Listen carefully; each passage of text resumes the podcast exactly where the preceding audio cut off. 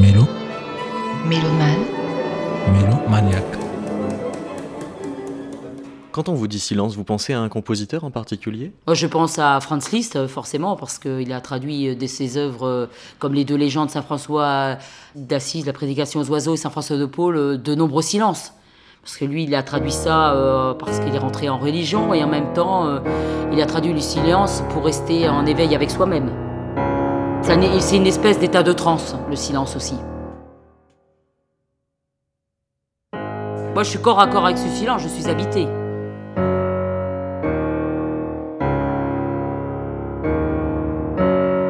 Comment est-ce qu'on peut réussir un silence? Je pense que ce silence, euh, il peut être réussi qu'avec une, une trajectoire de vie. Il y a une souffrance intérieure, euh, euh, une vie euh, chaotique, aussi atypique. c'est la vie qui veut que on est habité par ce silence. On n'est pas, je veux dire, inspiré par ce silence si on n'a pas de discours à donner ou à rendre. En fait, on comprend bien qu'un silence puisse être lourd, mais on a du mal à imaginer comment celui qui le produit ou le porte sur scène peut doser cette lourdeur.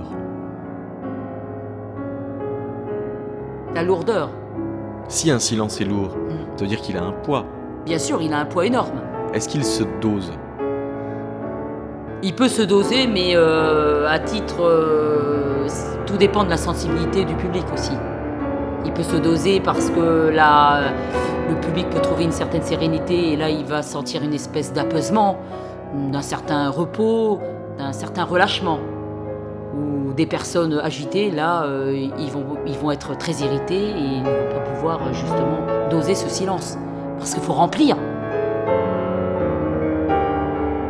Il faut s'imaginer euh, un discours, une évasion, atteindre quoi l'infini.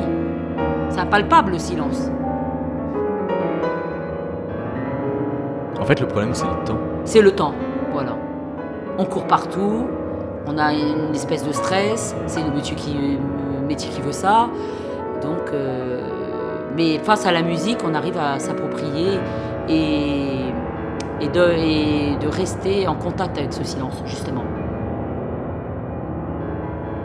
De, de rester vraiment euh, avec euh, la vraie source du compositeur et en même temps euh, euh, ce qu'il a voulu être euh, aussi dans, dans son discours musical, dans son questionnement aussi. Parce que ce sont aussi des compositeurs qui ont été bouleversés et puis ils ont eu énormément de souffrance intérieure, entre autres. Donc forcément, on rentre avec et on vit avec eux. La musique permet, et ces silences, de résonner avec, avec eux. C'est pour ça que quand je rentre sur scène, je suis en silence. euh, je suis dans une espèce euh, euh, de bulle et j'oublie le monde extérieur. Parce que je reste dans une certaine paix intérieure et un recueillement. Pour essayer d'avoir un discours juste de ce qu'il a pu nous transmettre. Et après transmis bien sûr au public. On parle de, de silence de mort, on parle de Mm. silence de plomb. Vous auriez d'autres mots à mettre? On pourrait parler de silence de quoi? Euh, le, le- le silence du système nerveux aussi, entre autres. le, sis- le- le silence de nerfs. Voilà, le silence de nerfs. Ce silence qui permet de, de faire une défaillance euh, psychique, qui met euh, la personne dans un état nerveux.